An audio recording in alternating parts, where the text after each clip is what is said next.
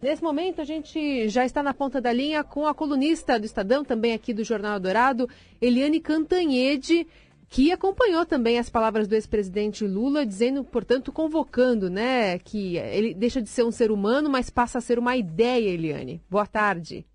Boa tarde, Carolina, Heisen ouvintes. Um discurso, um discurso de Lula, né? Um discurso do maior palanqueiro que a gente tem no país, Luiz Inácio Lula da Silva, com toda a é, emoção, com todo o vigor retórico do Lula é, e batendo em teclas que são muito caras, não apenas à militância, mas a todos nós, né? Combate à fome, escola para todos, é, universidades para negros, enfim, para pobres. Tudo isso bate muito na alma é, dos brasileiros, porque os brasileiros estamos muito acostumados com uma cultura desde sempre de uma desigualdade é, social que é uma das maiores do mundo. Então foi um discurso muito contundente, muito emocional, mas é um discurso que, apesar de até mexer, balançar com a gente, é um discurso feito para a militância, né? A militância que quer enxergar apenas o que o Lula é, diz que o Lula faz. E não quer enxergar que do outro lado é, dessa moeda existem é, delegados, procuradores, é, auditores fiscais, juízes de primeira, segunda, terceira e até o Supremo Tribunal Federal. Quer dizer, não é possível que todo mundo esteja enganado e só o Lula esteja certo. Então, Lula diz que o crime que ele cometeu foi o crime de dar comida ao povo, escola para o povo e universidade para o pobre. É, mas não foi exatamente assim, né?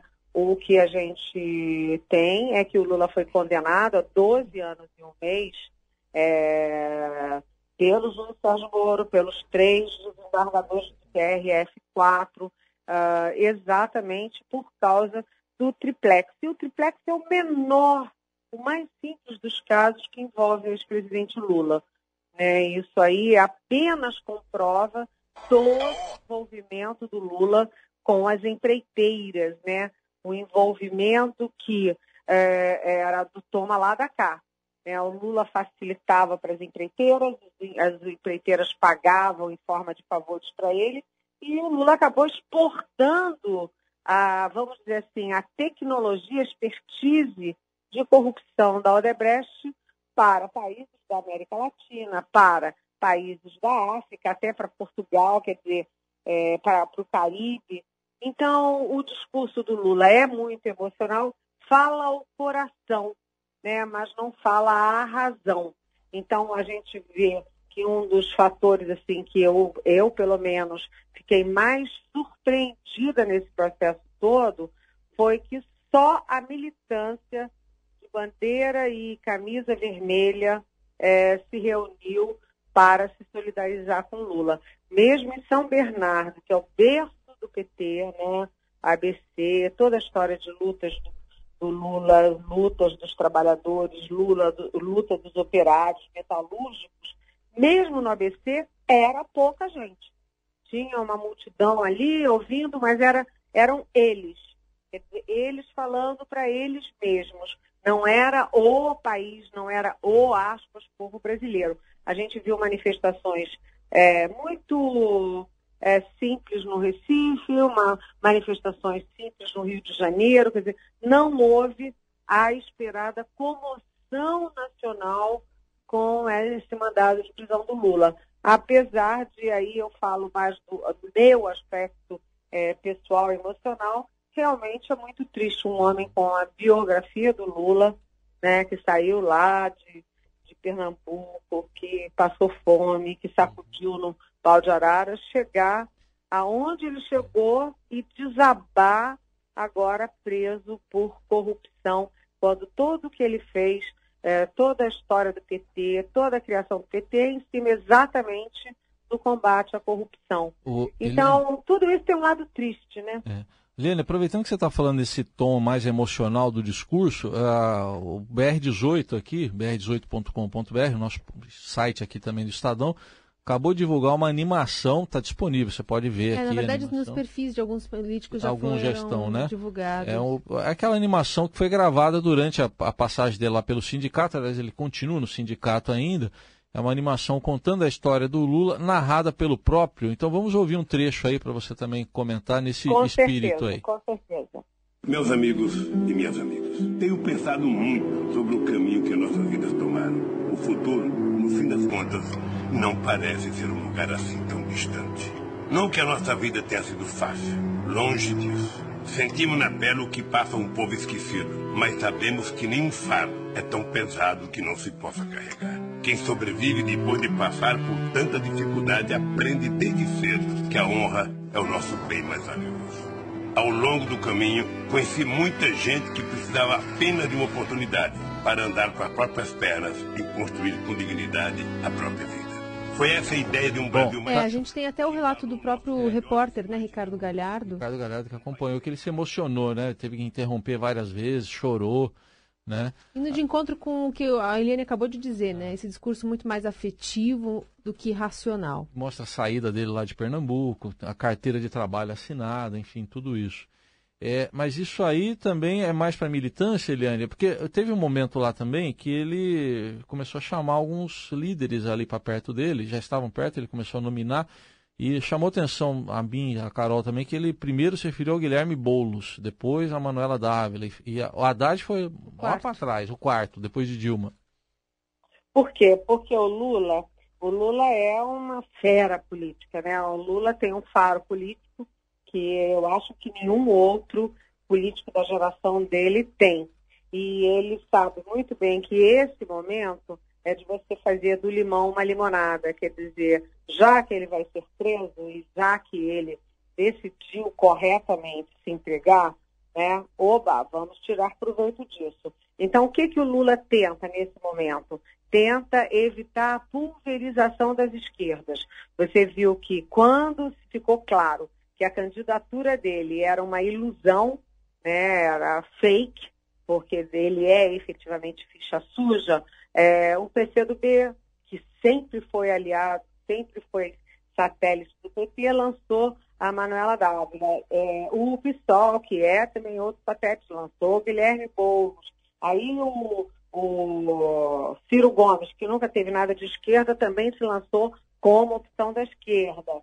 Então, quando o Lula vê isso, ele aproveita esse momento muito emocional para trazer todo mundo de volta, fazer um, momento, um movimento em sentido contrário, de atração, para tentar uma união das esquerdas.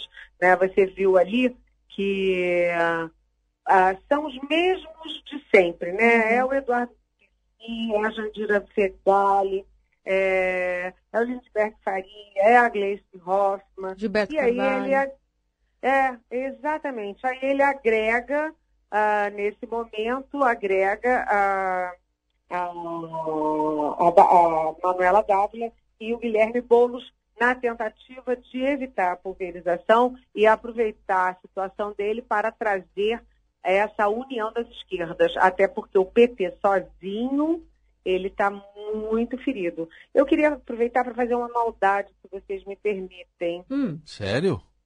É uma maldade só, que é o seguinte: a missa era pelos 68 anos que a dona Marisa Letícia faria hoje. Sim. Mas a pessoa menos citada, Foi. desde de manhã, por padres, é, por religiosos em geral, pelo próprio Lula, por todo mundo, foi a Marisa Letícia. Né? Mais uma vez, como foi a vida inteira, o Lula roubou o espetáculo que seria da dona Marisa. É, e, além disso, ele fez rasgados elogios para Dilma Rousseff durante a missa, que seria para Marisa Letícia, e é, dizem as más línguas e dizem quem convivia com o casal que a dona Marisa Letícia nunca foi muito chegada na Dilma e atribuía a Dilma Rousseff a debacle do PT. Então, o Lula, nesses casos, ele é sempre muito calculista. Ele é populista ao falar e ele é calculista ao a traçar a estratégia do discurso, traçar o tom do discurso e escolher os personagens que ele vai prestigiar no discurso. Agora, é importante a gente notar que, além do Fernando Haddad, o Lula está é, tá muito carregando debaixo do braço um personagem que ninguém está olhando como personagem político, que é o Celso Amorim. Né? O Lula é, falou muito bem do Celso Amorim. Todas as imagens do Lula dentro do, do sindicato, nos palanques, nas entrevistas, tem lá o Celso Amorim. Eu fiquei com uma pulga atrás da orelha. Quais uhum. são os planos reais do Lula para o Celso Amorim? Que foi embaixador, foi ministro dele das Relações Exteriores, né? Foi um ministro de Relações Exteriores, é, eu acho que talvez o mais longevo dos ministros, dos chanceleres, porque Sim. ficou oito anos no governo Lula, né, depois saiu porque bateu de frente com a Dilma, a Dilma e ele não se suportam, e o Celso Amorim, apesar de muito criticado, o Celso Amorim fez uma política externa muito proativa. Né? Ele dizia é, inclusive May disse várias vezes que fazer política externa com um instrumento de política externa como é o Lula é fácil, né? é mamão com açúcar, porque é, o Lula puxava o Brasil para cima e o Celso Amorim é, fez uma inserção muito grande do Brasil no mundo com aquela política sul-sul. Quer dizer, em vez de você, é, você virar as costas para os grandes mercados do norte, como os Estados Unidos, como a Alemanha, a Europa em geral, e se voltar para o Sul, África, Ásia é, e América do Sul.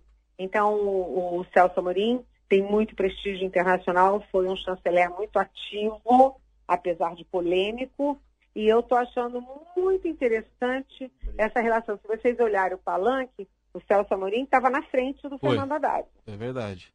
E, e, e, eu acho interessante essa leitura que você fez da, da movimentação lá em São Bernardo do Campo, porque é, o, a população está muito de mal com o PT também por conta do governo da prefeitura do, do Luiz Marinho ali, né? Que foi considerado uma, uma gestão ruim ali. Então acho que acaba também contaminando toda essa. É essa discussão e sobre essa mobilização que não ocorreu entre a população de São Bernardo do Campo. E tem também a questão de como o Lula ele, ele sai atirando, né, dando um termômetro alto aí do que a gente pode ver em relação à militância nos próximos dias, também levando em conta a, a efetividade de Lula nessa campanha, dependendo do tempo de prisão que ele tiver, né? A gente tem ainda um, um, um passo de cada vez para ser analisado na questão jurídica, né, Eliane?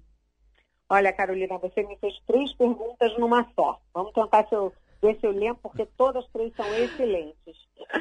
A primeira delas é a questão do ABC. Na verdade, a gente pega a última eleição e você vê que o PT perdeu no berço do PT. Uhum. Né? Você viu que o, que o Geraldo Alckmin, governador de São Paulo, governador do PSDB, apesar do desgaste natural, né, a chamada fadiga de material porque está lá há muitos anos, o PSDB está há muitos anos no governo de São Paulo, ele ganhou todas as prefeituras, exceto uma, e o PT perdeu e ficou praticamente sem nenhuma prefeitura. Mas um ato como esse de hoje, principalmente 48 horas quase depois do mandado de segurança, não é um ato de São Bernardo, é um ato nacional. É. Era para vir gente do país inteiro. Tanto que tinha lá o governador do Piauí, uhum. tinha lá o governador do, se não me engano, do Ceará, enfim, é, foram governadores, senadores.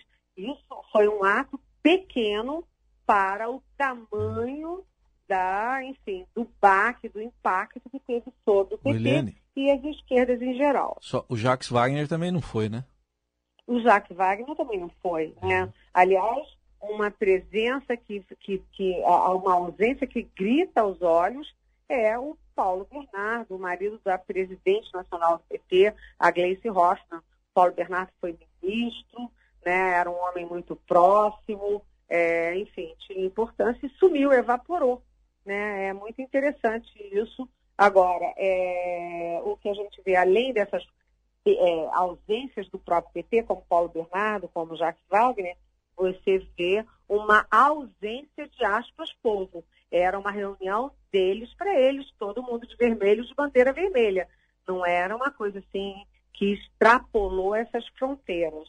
A segunda questão, que a Carolina colocou muito bem, é do Luiz Marinho. Se o Luiz Marinho não foi bem no, na prefeitura, se ele saiu mal de lá, como ele será como candidato do PT ao governo de São Paulo? Né? Essa é uma dúvida. Você tem que escolher os mais fortes, os que têm mais vitórias. Aí o PT vai entrar com o Marinho, que não foi bem na prefeitura, com o Fernando Haddad, que não foi reeleito para prefeitura de São Paulo. Então, tudo muito complexo. A terceira questão, como eu imaginava, eu esqueci. Qual era, ah, que é a questão de, de, do que pode acontecer, porque é, existe essa previsão de saber até quando o ex-presidente Lula vai ficar, apesar de ter saído é, com um discurso bastante forte incitando a militância, né? É, sim. É...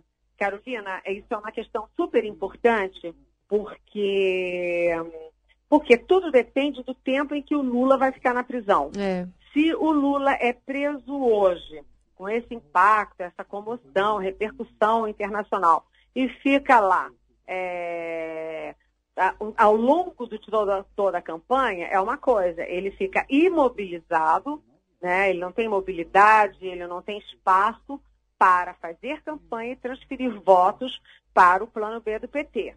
Outra coisa muito diferente é se ele vai preso hoje, tem todo esse impacto, faz esse discurso, televisão ao vivo 24 horas por dia e tal, e daqui a 15 dias, ou um mês, ou dois meses, ele sai por cima da carne seca e, assim, endeusado para fazer campanha e transferir voto. Então, é, o impacto dessa prisão do Lula sobre as eleições depende muito também de quanto tempo isso vai imobilizar o Lula e vai tirar o Lula do foco, inclusive da mídia. É. Agora, eu queria falar também de uma questão que vocês colocaram, da agressividade do Lula. Uhum. Porque o Lula não fez nada, não teve sítio, não teve triplex, não teve Instituto Lula, não teve Operação Zelotes, não teve nada disso.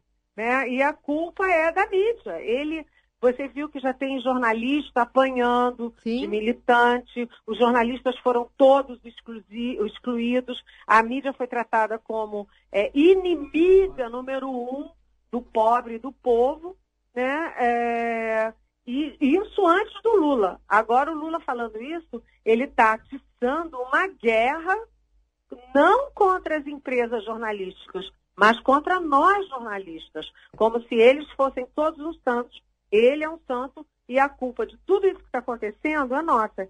Quer dizer, ele foi muito para cima da, do juiz Sérgio Moro, para cima dos jornalistas, para cima de grandes órgãos de comunicação, mas, aliás, como ele, eu disse ainda há pouco, ele é emocional de um lado e calculista de outro, ele deixou de fora o Supremo Tribunal Federal, deixou de fora o STJ, que negou é, por unanimidade o habeas corpus dele. Por quê? Porque o Lula sabe que ainda vai precisar dessas instâncias ao longo desse longo processo aí é, jurídico que ele está submetido. Ou seja, o discurso dele foi muito calculado. Essa foi Eliane Cantanhede falando com a gente num sábado, hoje é sábado, né? Com essa programação especial aqui da, da Rádio Eldorado, na repercussão do que deve acontecer agora nos próximos minutos, próximas horas, do, do ex-presidente Lula, que deve se entregar à Polícia Federal depois de é, almoçar ali com os familiares dentro ainda sindicato do ainda. Sindicato dos Metalúrgicos do ABC. Eliane, muitíssimo obrigada, viu? Um beijão, Tchau. bom fim de semana, se possível.